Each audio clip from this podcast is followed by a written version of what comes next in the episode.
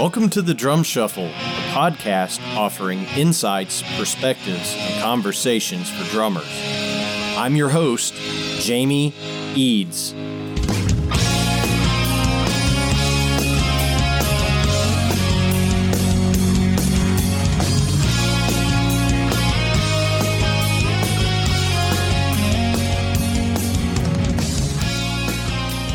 What's up, everybody? Jamie Eads here with you. Welcome to the Drum Shuffle episode number eight. So excited today. We have the incredible and fantastic Scott Pellegrom joining us here in just a moment. Scott is just a ridiculous drummer. If you don't know who Scott is, go check him out immediately. Watch some of his videos, and this interview will absolutely make a whole lot more sense to you, I promise. A uh, little bit of information on the show. Our web address is thedrumshuffle.com. Our email address is thedrumshufflepodcast at gmail.com. And you can find more information on me at jamieeads.com. Okay, so last week we asked the question Is it okay to say that a drummer is a basher or a slammer? He or she bashes or slams uh, their drums. Are drummer jokes okay? I asked that question uh, to all of you and I got some responses. I heard from my buddy Eric Weber up in Ohio, said doesn't really bother him. Uh, drummer jokes are fair game. He actually texted me a couple of really funny drummer jokes. They were great. I'm not going to tell them here. Uh, heard from Dan in Illinois. Said it didn't bother him either. But I'm going to play devil's advocate. Uh, I have a 13 year old daughter who's a very accomplished ballet dancer. Uh, if a football player or basketball player said to her, You're not really an athlete, I can see where there would be a rub. So words are important and they do matter. Uh, drummers are every bit as important as guitarists, bass players, saxophone players, pianists, whatever you want to say. So I would just say let's be careful how we describe ourselves because a band is only as good as its drummer. Thanks so much for your responses. I really do appreciate it and keep those emails coming. So, with that being said, let's pay some bills. Los Cabos drumsticks may be the best kept secret from drummers today. Los Cabos drumsticks makes the finest tools to touch a drummer's hands in the business. The best news almost every popular stick size is available in both white hickory and red hickory. If you don't know what red hickory is, it's made from the heartwood of the hickory tree, unlike regular white hickory, which is made from sapwood. Red hickory drumsticks will hold up to even the hardest hitting drummers. Their durability comes from the density of the wood, but they do not sacrifice the feel. Please visit LosCabosDrumsticks.com to learn more about their products. And don't forget to ask at your favorite retailer for Los Cabos drumsticks. All right, guys, our guest today is just a fantastic drummer up in Michigan, Scott Pellegrom, and I uh, met I don't know, two or three years ago. Uh, he is a Dream Cymbals artist. That's how we come to know one another. Uh, I asked Scott if he would be interested in doing an interview uh, for the podcast. He immediately said yes. Um, and we had just a wonderful conversation, as you're about to hear. If you don't know who Scott is, I'm telling you right now, you want to follow this guy on Instagram or Facebook or, or whatever social media you use because Scott, and we'll talk about this, Scott has a habit of putting up what he calls his first touch of the day. And it's really just him sitting down behind the kit and woodshedding first thing in the morning with his cup of coffee and his dog Pegasus. And it absolutely will inspire you in 20 seconds to go get behind your kit. Just a fantastic, phenomenal drummer. So, with that, let's welcome Scott to the Drum Shuffle. Hey, Scott, good evening. How are you? Not too bad. How are you? Man, I'm doing great. Thanks for asking. Hey, thanks for taking the time and coming on the Drum Shuffle. We we welcome you to the show.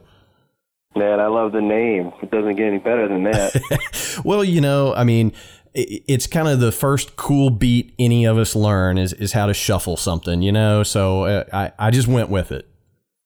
It is, man. I dig it. There's nothing like a great shuffle gro- groove. There is nothing like a great shuffle groove. Um, so, Scott, um, what I would like to do, if you're if you're cool with it, tell us a little bit about your background, where you grew up, and and how you got into drumming to begin with. All right. Well, it's it's pretty similar here.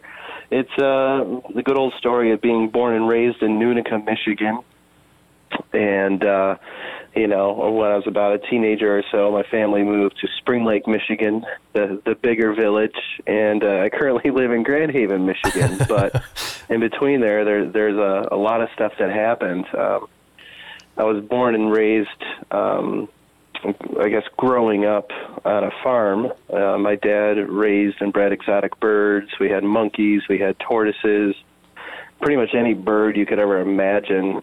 We had and then we also had arabian horses and cattle chickens turkeys stuff like that and then a big garden. So i was kind of raised out in the country learned how to grow stuff and become friends with animals and i learned how to hunt and fish and camp and forage and stuff like that um, while at the same time you know of course going to public schools and having a lot of different uh, tutors and mentors for music the way I got into music is that um, it's kind of the same thing I, I tell anybody is that when my mother was still pregnant with me, she guessed that I'd either be a soccer player or a drummer because I was so active, and especially active when she was teaching, because uh, she taught next to the music room, and it was just kind of a joke. And uh, I was born, and by the time I could kind of move on my own, I was hitting and smacking things, and people would put stuff in front of me, and I'd hit it, and I'd be occupied all day. and, and that's where I was. You know, I mean, I don't even have a time.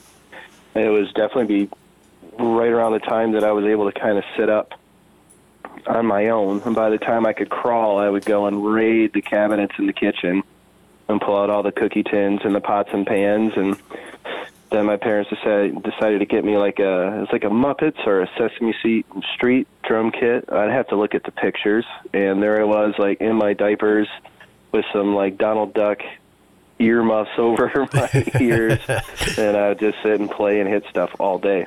So literally, you were born a drummer. Yeah, I mean, there's there's not really many other things I've done in my life other than I played soccer for a long time and I loved it, but it wasn't my passion. And I knew I wasn't going to do it if I were to go into college or as a profession. And, and drumming music was just like that thing that just set me off. I always thought about it. I dreamt about it. I obsessed over it. I watched, you know, my Dave Weckl Back to Basics VHS. Oh, that's one of my so favorites. Times. It barely, uh, you know, I mean, it's insane. I even met him and he signed it, and I still have it. It's in my drum studio and that was like my Bible. That was my drumming Bible. Was Dave Weckl. I yeah. think I was eight when my parents got me that VHS, and I I watched it almost every day until I got out of high school.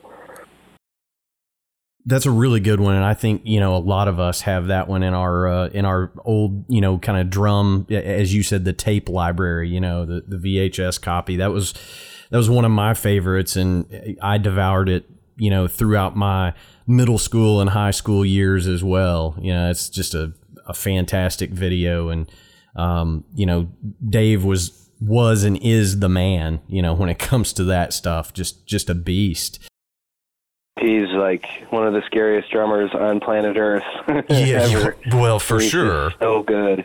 Yeah, absolutely. And uh, well, you're no slouch yourself. Um, you know, I and and we'll get to some of this stuff, but uh, I'm assuming then Dave is one of your big influences. Who who were some of the other um, drummers that you followed and and really watched and tried to emulate as you were coming up?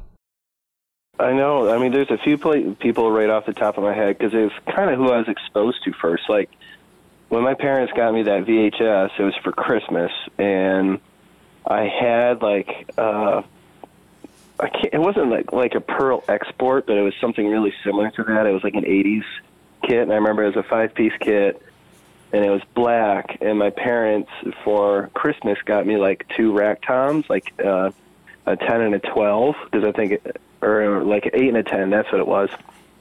And with that, the store suggested, yeah, you should get him this VHS. So I was just like brainwashed with Weckl, which I'm so thankful for because I didn't know if the content was you know really difficult or if it was really easy. I just sat in front of a TV and practiced with Weckl every day.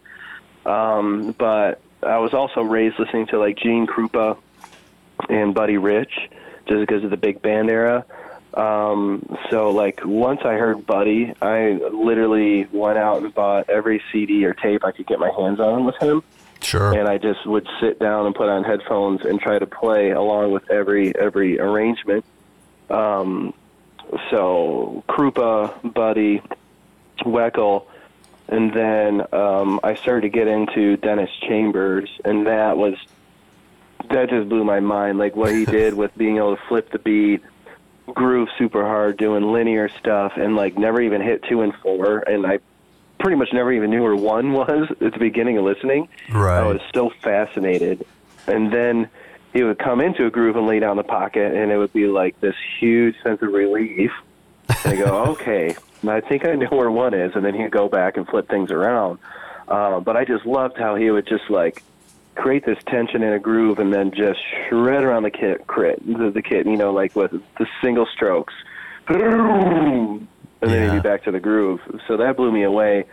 And then I got kind of turned on. People saying, "Well, man, if you dig Dennis, you sh- you should go back a little bit and check out Billy Cobham, and go back even a little bit more and check out Tony, Tony Williams." So once I got into that, like Billy and Tony were my guys. Like everything about their creativity, their phrasing, how they combine their hand and feet, um, the way they played the bass drum with the cymbals, everything like that, like the way that they could just create this beautiful melody using the toms. So like my biggest influences really um, are people that I, I just jumped into as far as I could, and I always always come back to are Tony Williams and Billy Cobham, Dennis Chambers. Those those are like my three guys that I sound probably absolutely nothing alike, but I learned the most from. Sure, absolutely. Well, you know, and I'm kind of curious uh, as well, you know, were you during this time were you forming bands and and you know jamming with other guys up there in Michigan or were you just, you know, locked away woodshedding on the kit?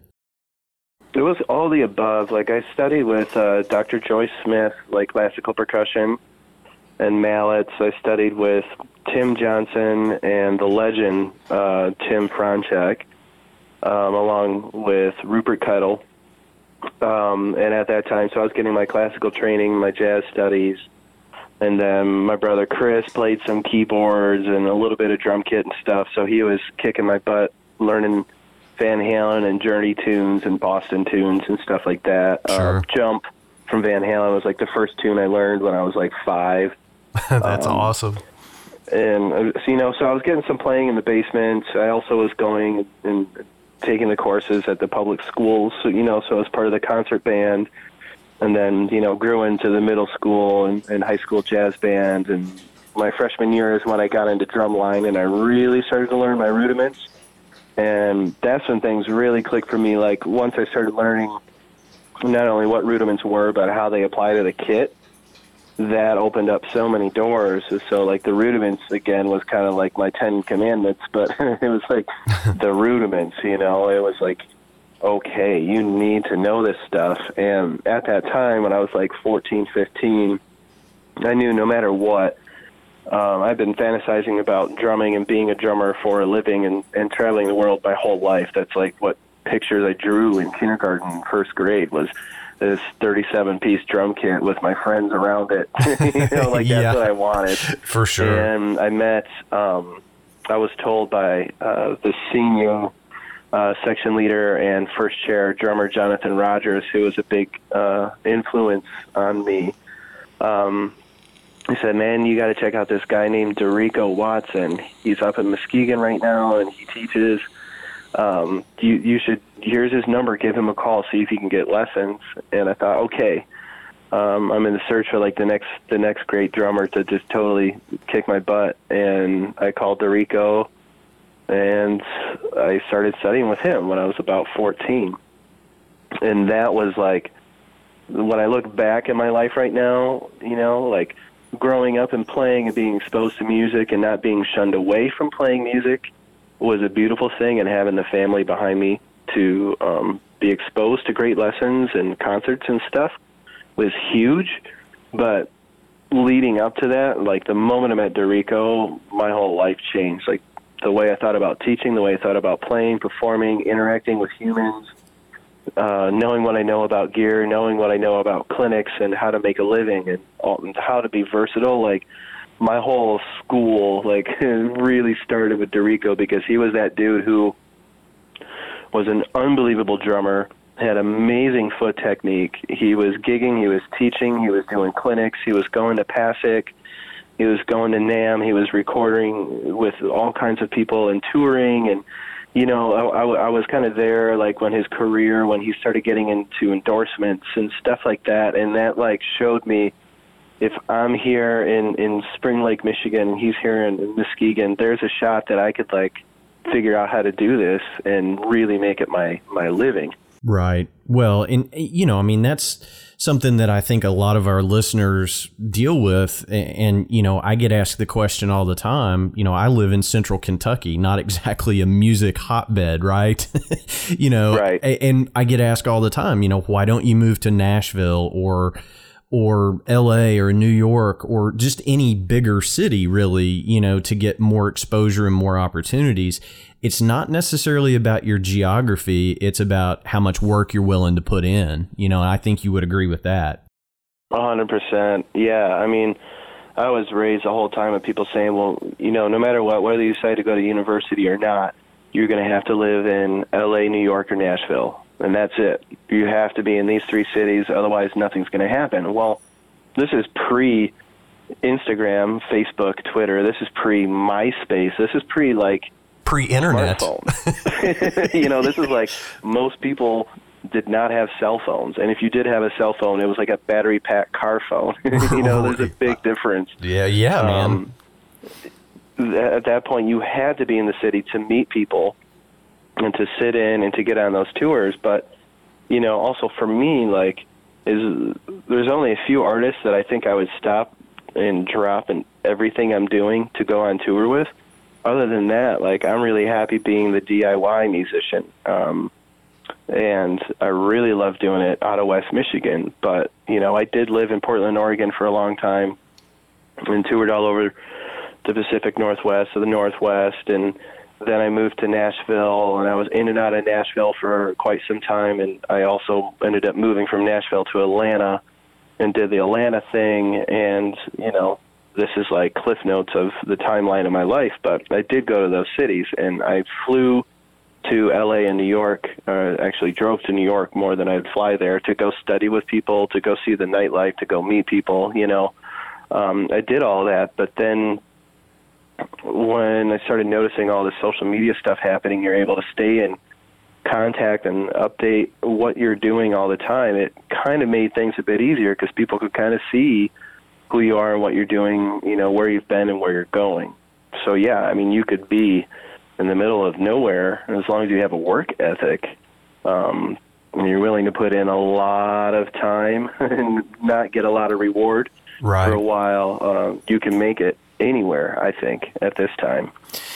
Yeah, and eh, you know, you you bring up a really good point, and you know, some of our other guests that we've had here on the show, you know, we we talk about that stuff, and you know, one of my guests was, you know, a, a um, SEO and social media expert, you know, an old friend of mine, and you know, on one of the the past episodes, we really talked about that and and all the things um, that that musicians can do today that we couldn't do just you know 15 20 years ago.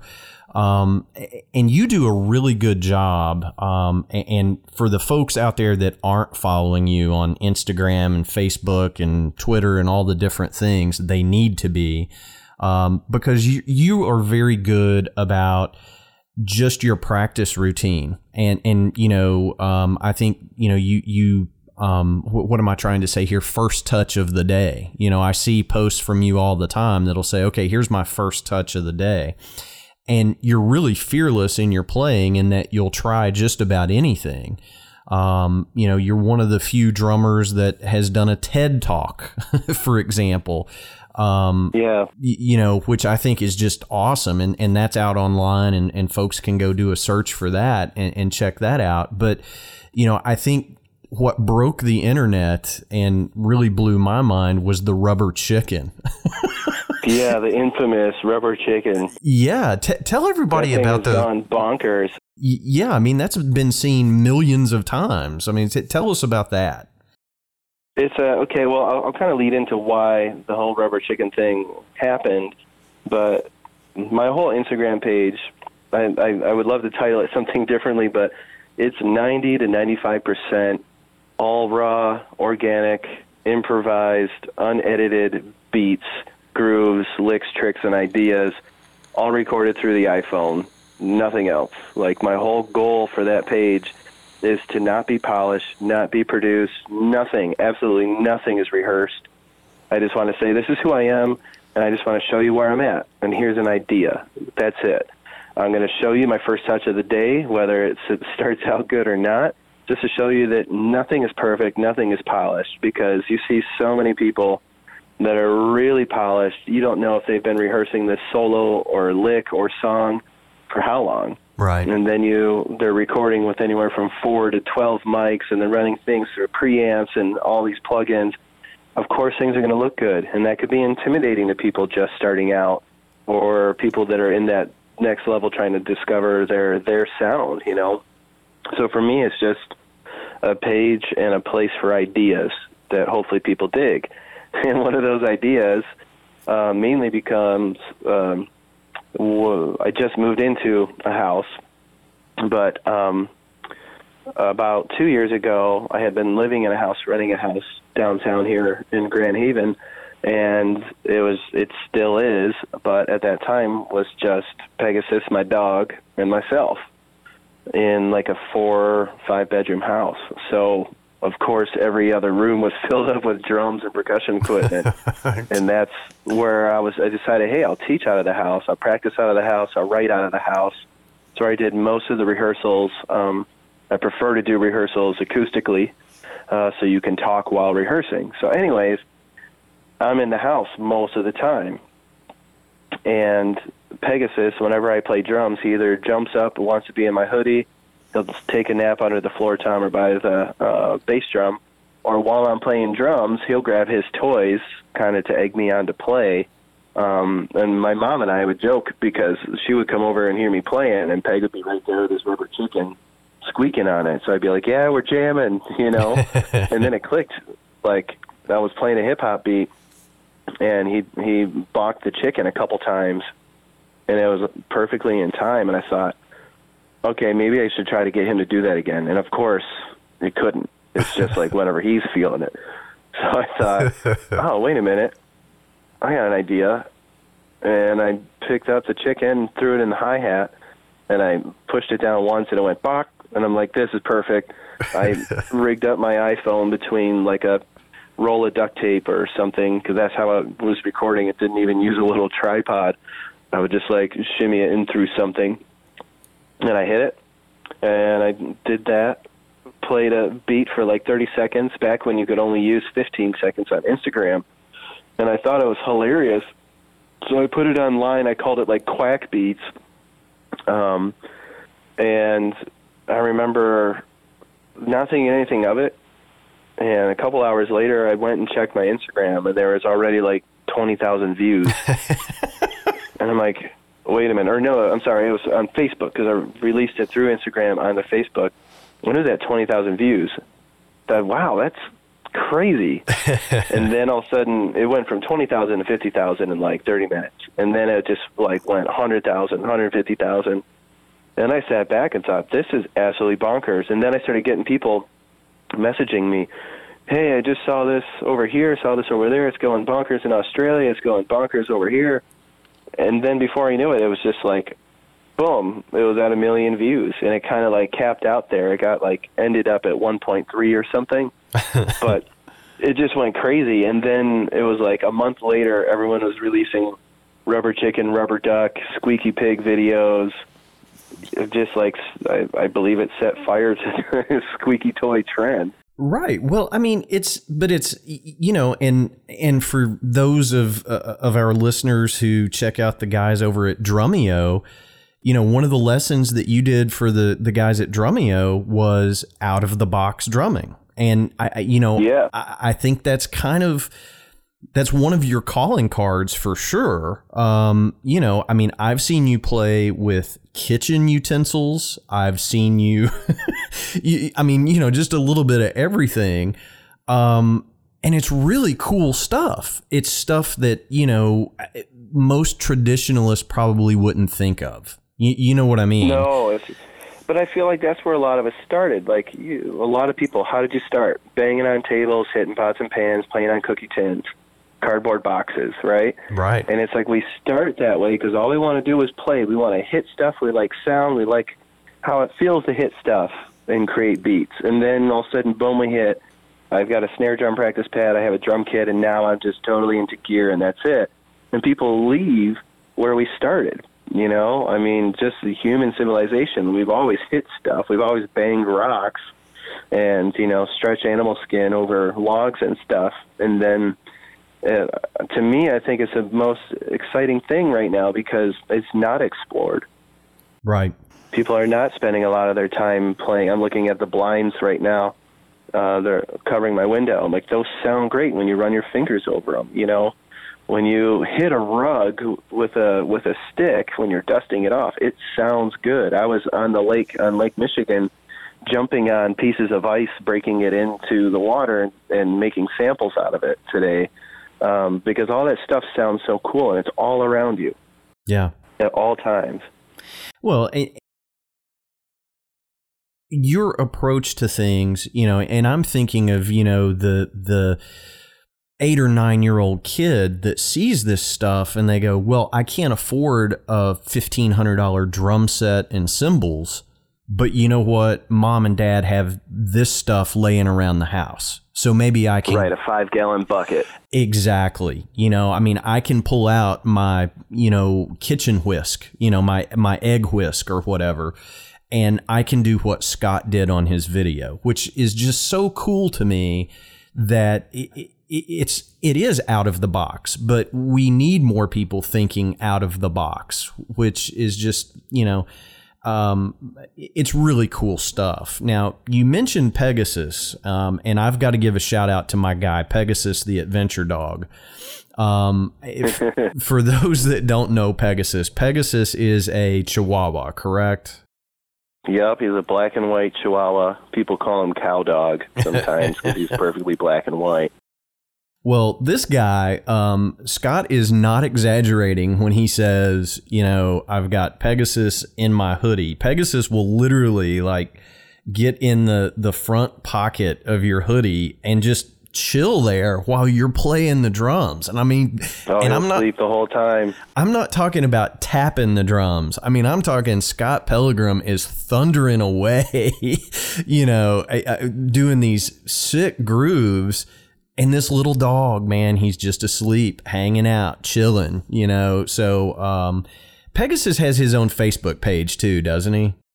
Yeah, Pegasus the adventure dog. Okay, well, we're we're gonna get Pegasus some followers here today. So yeah, he needs some. We, we've been a little slack on posting pictures lately because it's been so cold and we don't get outside that much during the winter. But he, you know, we do a good job of updating all of his hikes and exploring rivers, lakes, and streams, and mushroom hunting and fishing and all that good stuff, as well as you know hanging out with some of the rock stars when people are in town and stuff. People will come and visit and, and kick it with Peg. Yeah, for sure, man. Well, uh, you know, if there if there was ever going to be a dog that became a drummer, it would definitely be Scott's dog. There's no doubt about it. Pe- Pegasus is the guy. So uh, keep watching the Instagram and the Facebook because if Scott can figure out a way to get him to hold a stick, it's gonna happen, folks. I'm telling you right now. It'll be fire. We're talking like one billion views.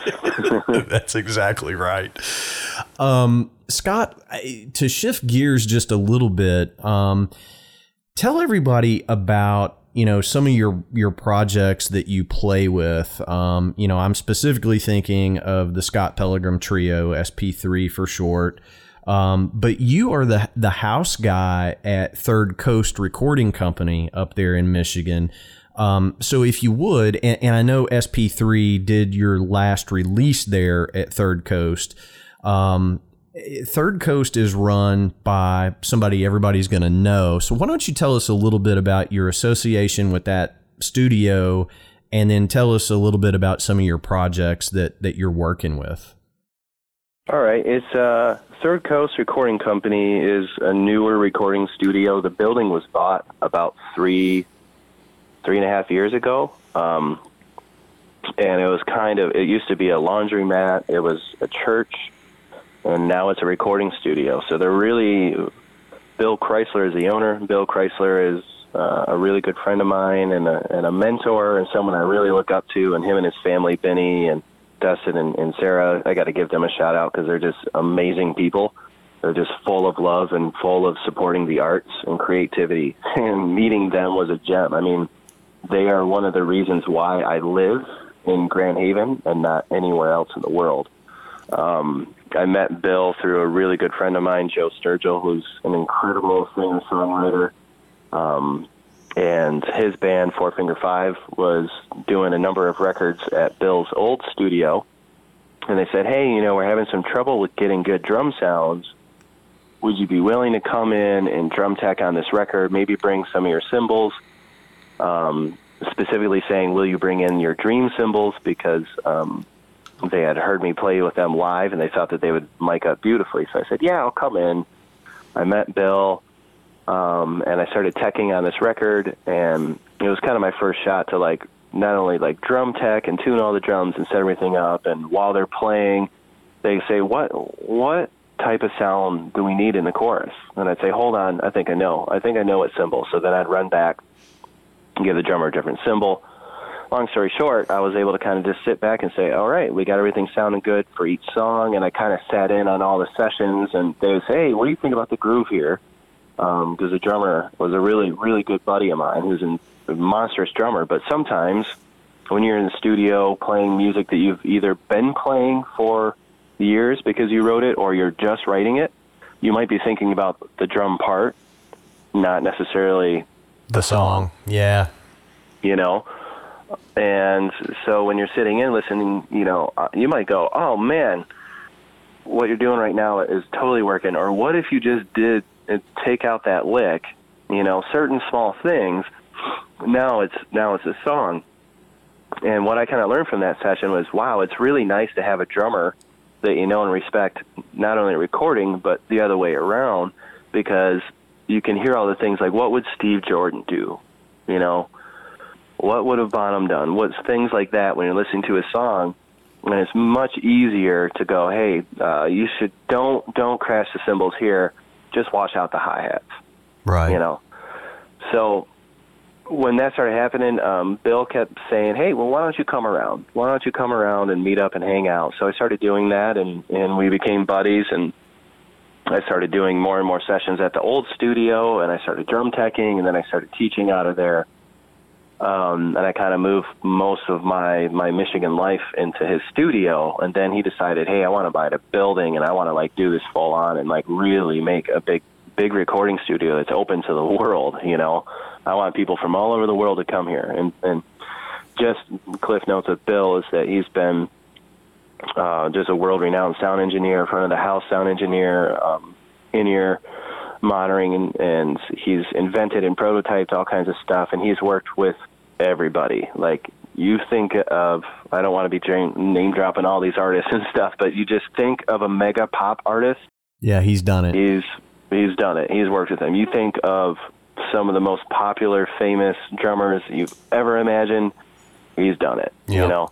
Um, so he decided to start this recording studio, and you know, we moved from Redwall North, which is a building that he was he had been leasing, storing a ton of road gear and his studio gear, and now we're in Third Coast Recording Company, which is Studio A and B, and then the back offices are kind of like becoming Studio C, which is like my drum room and my buddy and guitarist Kevin Cozell, his guitar studio. So it's there's a really big facility, and we have a film production company right next next door to us in the same building, and it just kind of happened. Like I never thought ever in my life that I would be more of a studio musician, but life kind of has a funny way of working things out because as I was practicing, performing, and doing all the drum clinic stuff, which was more like drum solo, um, improvised drum solos, and using this rhythmist approach with the outside of the box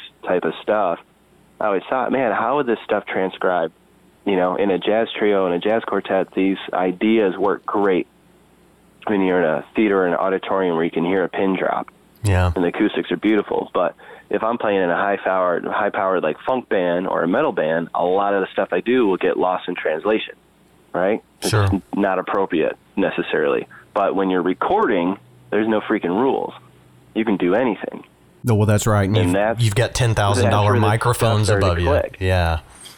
the microphones will get whatever you want because you can use one microphone, you can use 20, you can use a room mic or a close mic, everything.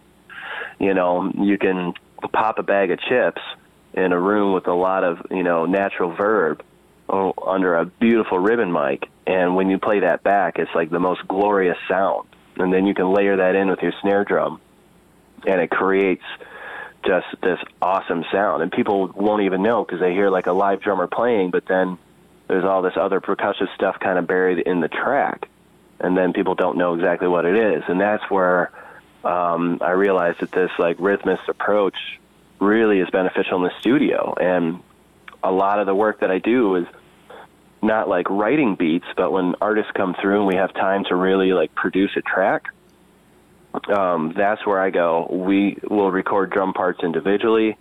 We layer all these different sounds and these little tricks. So sometimes you're listening to the bass drum, there's like five sounds that you're not really hearing Right. that you don't know are there.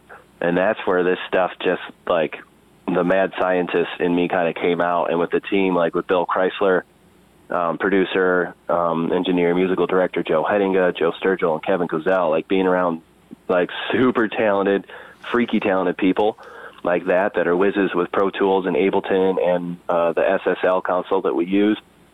On top of that team and the musicians coming in, like we're able to do some really creative stuff. Yeah, well, and it's it's really awesome, good stuff too. Um, and and you know you incorporated some of that stuff, you know, uh, with your own band, you know, SP3. Um, tell us a little bit about about that project, and and you know the the last record that you guys did is just simply phenomenal. I mean, I don't I don't know another word to say, but um, it's really good stuff. Tell us a little bit about that project. Well, it's kind of the same approach. Um, I started Scott Pellegrom Trio. SP3 was the branding that really caught on because it's easy to label um, with a singer and keyboardist and acoustic guitarist Ryan Wilson and my buddy uh, Kevin Kozel.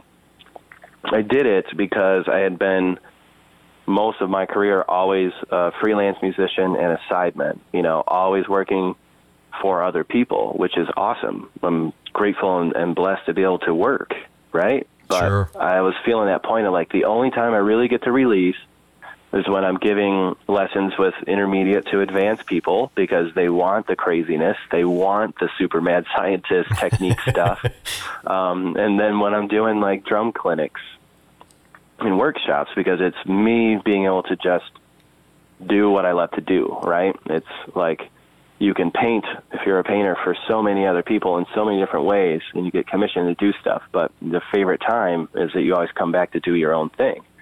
And I had just been working with someone who's now a very, very big pop artist, and we had been developing this person for a long time. And I got to the point, I'm like, man, I don't have time to just be weird. I don't have time to express um, all these ideas that I have.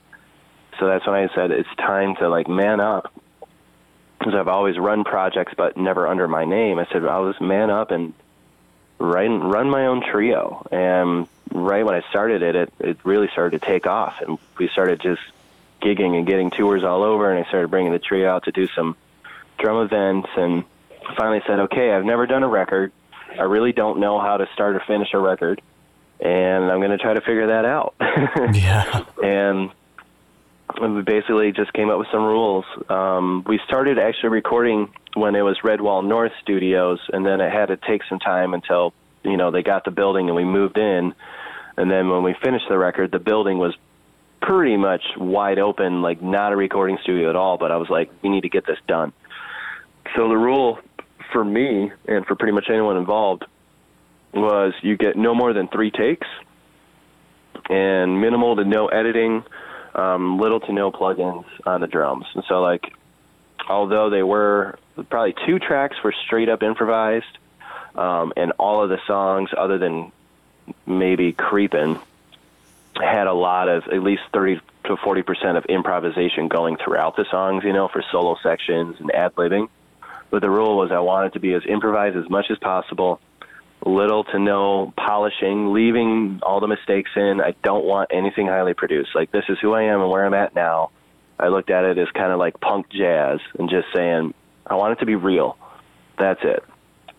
And that's what it ended up being. it, it's, you know, it's awesome. I mean, it really is. And, you know, I mean, I think when you listen to it, you can tell that, you know, you guys weren't, you know, flying verse sections from from the beginning of the song to the end of the song in Pro Tools. I mean, you can tell it's you know, it's guys in a studio jamming, which is what makes it so special in my opinion. You know, it's it's just a great record.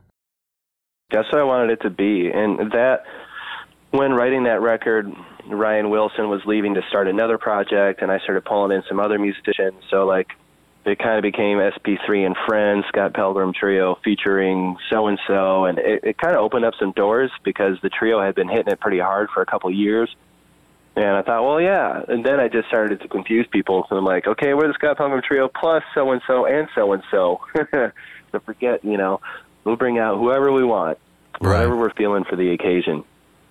And uh, um, since then, I've learned so much. I mean, that record really, to me, is like five, six years old. Um, and maybe released it a couple of years ago, and I probably haven't listened to it since we released it.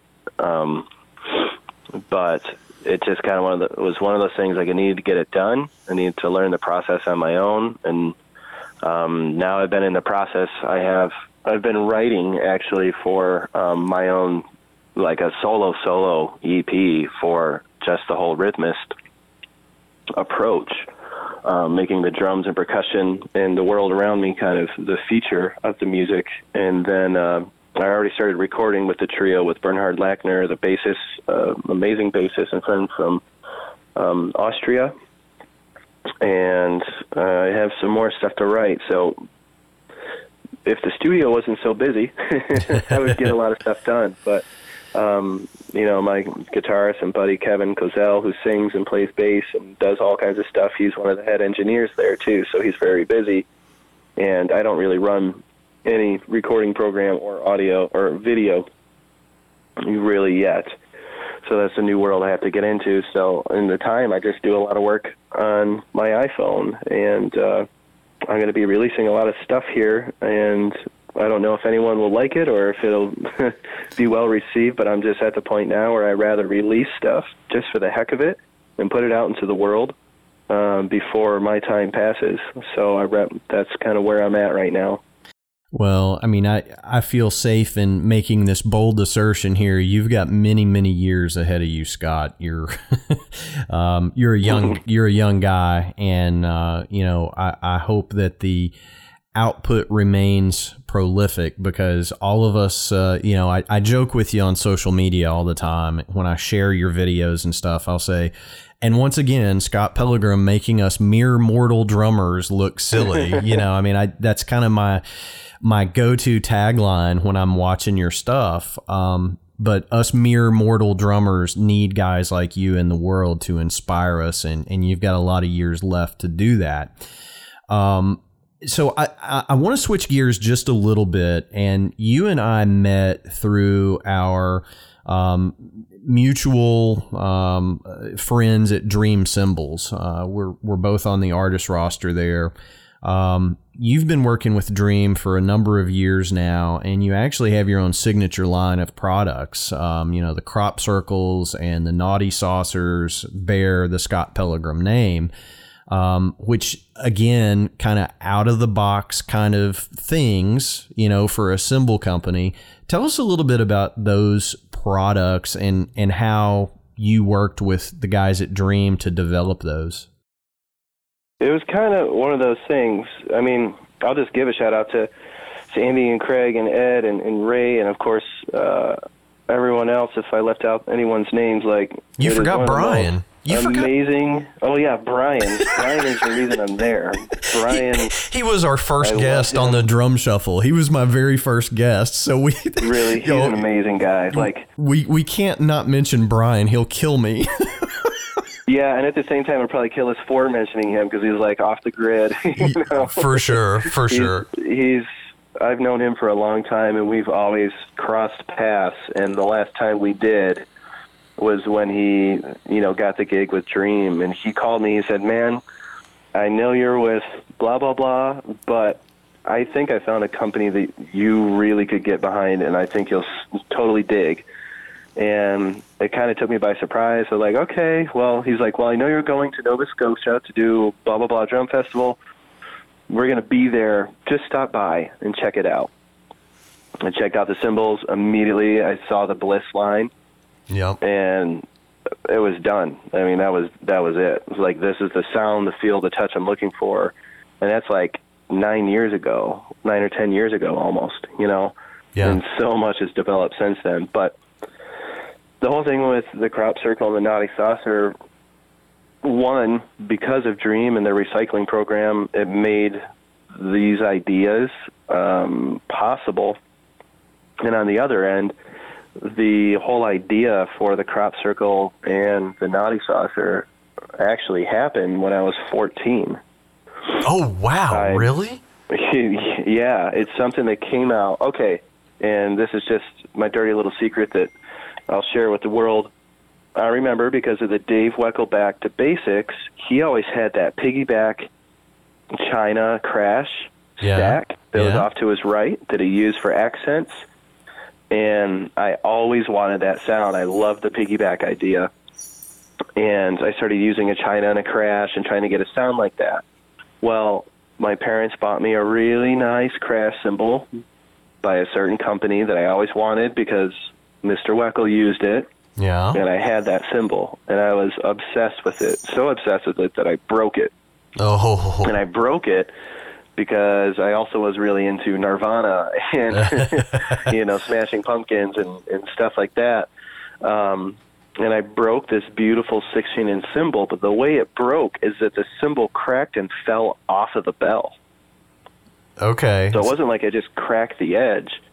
I like I remember like having tears, like oh my god, my parents are gonna kill me.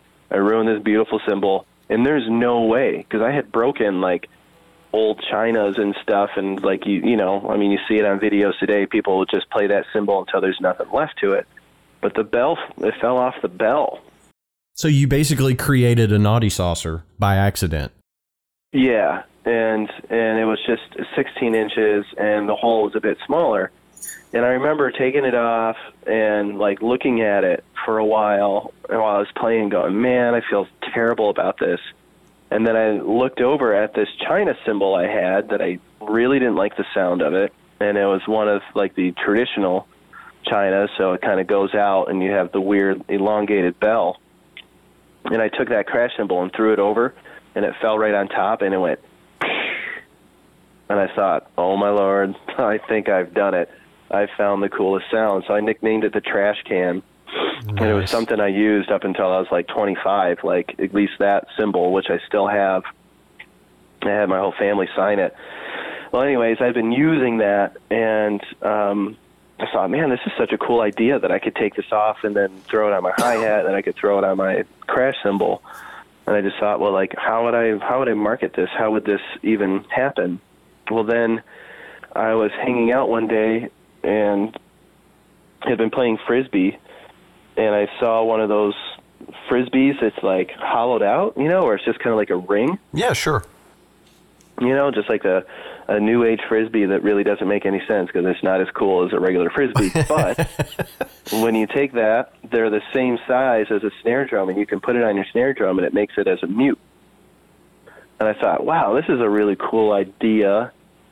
And I started thinking, like, what if I could shave out the hole bigger, blah, blah, blah, blah, blah. And that's how the crop circle was born. So back in 96, 97 is when I realized that you could have a cymbal that moves all over the drum kit without having to take it off with wing nuts. And then I was probably about 22, 23 when I discovered the frisbee that acted as a beautiful drum mute on a snare drum. And then it just clicked like, I need it to look like this frisbee, but I need it to be a cymbal so there's cool sounds.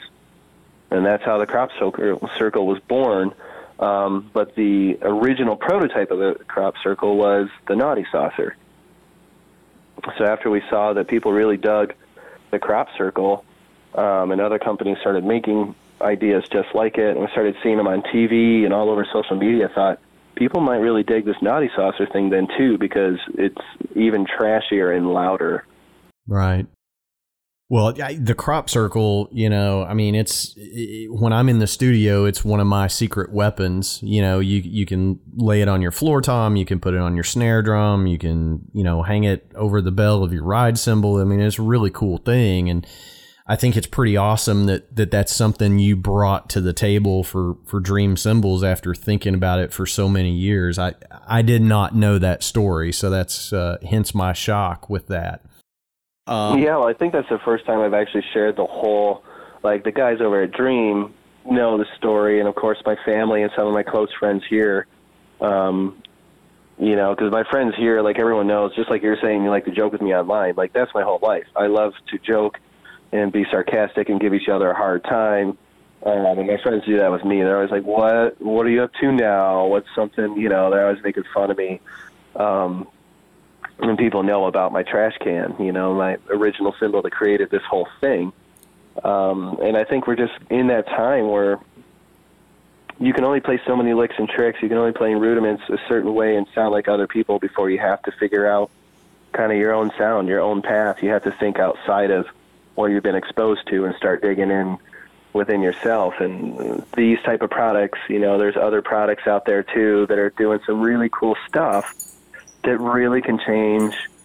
Um, even if you have like a, a entry level drum kit and you want to sound professional, you know, you can throw some heads on, throw a crop circle, a naughty saucer, and some of the other um, drum kit additives out there, and your drums are going to sound great.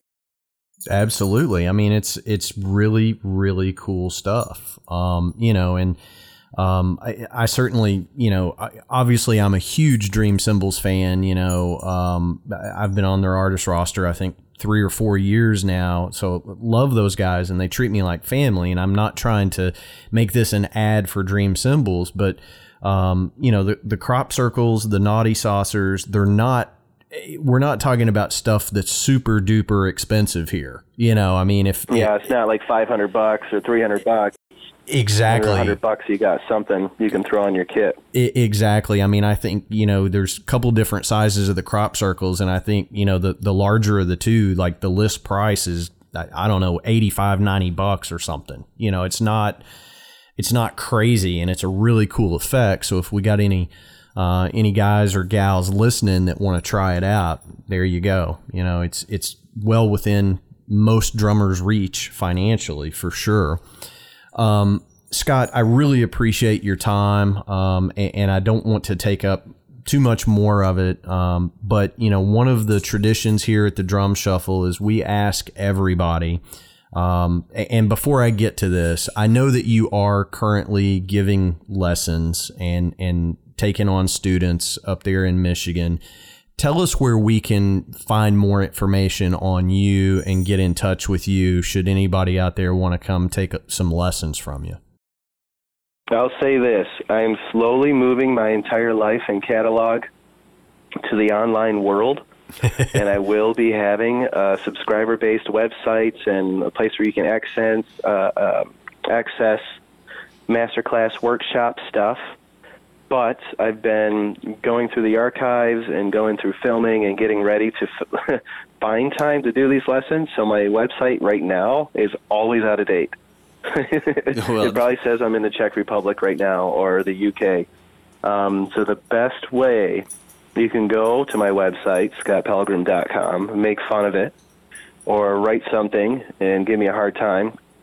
But Instagram is really the only thing I use now. I don't really use Facebook or Twitter. I have all those accounts and they're there. Um, but I just really enjoy Instagram.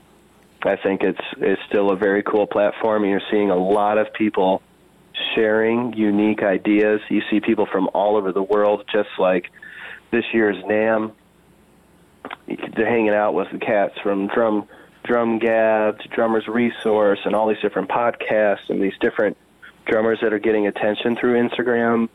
Uh, I just think it's a really cool place. So if you want to find me, just go to Scott Pellegrom Instagram.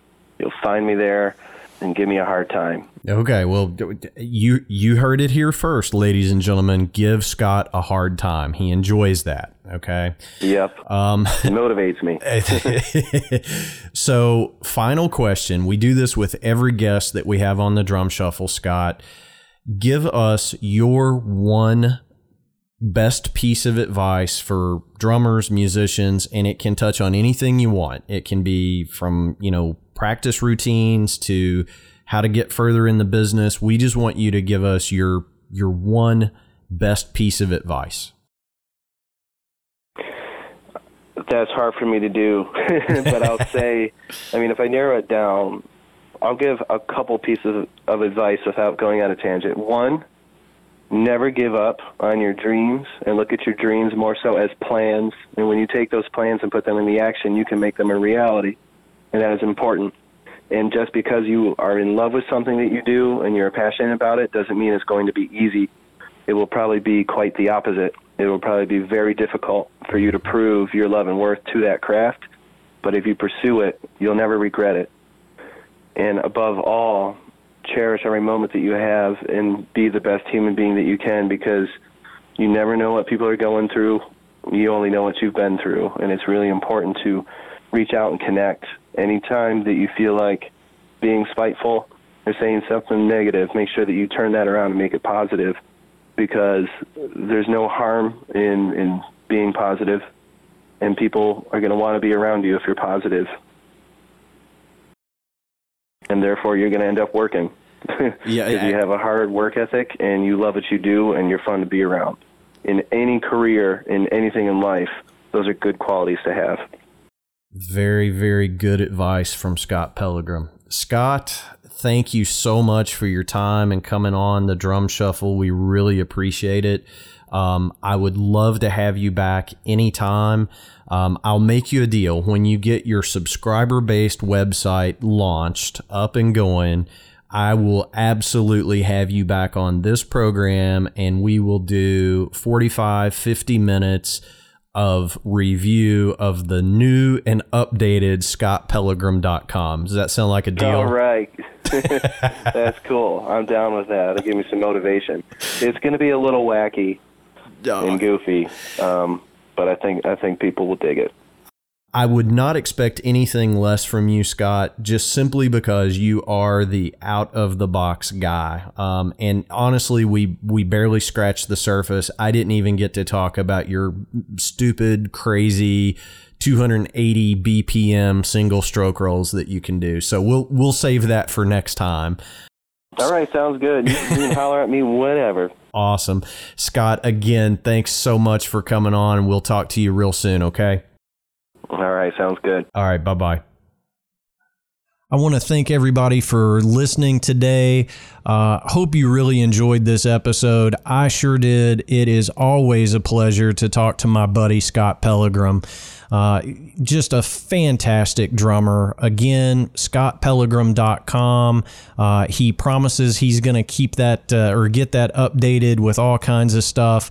And kids, I'm telling you right now, I don't care what your level of playing is. If Scott is offering lessons, take one. He will help you play better. I promise you that. As always, our web address is thedrumshuffle.com. Our email address is thedrumshufflepodcast at gmail.com. And you can find more on me at jamieeads.com. Keep those emails coming. We love hearing from you. The one favor I always ask for hit the subscribe button to whatever platform you're using to listen in today.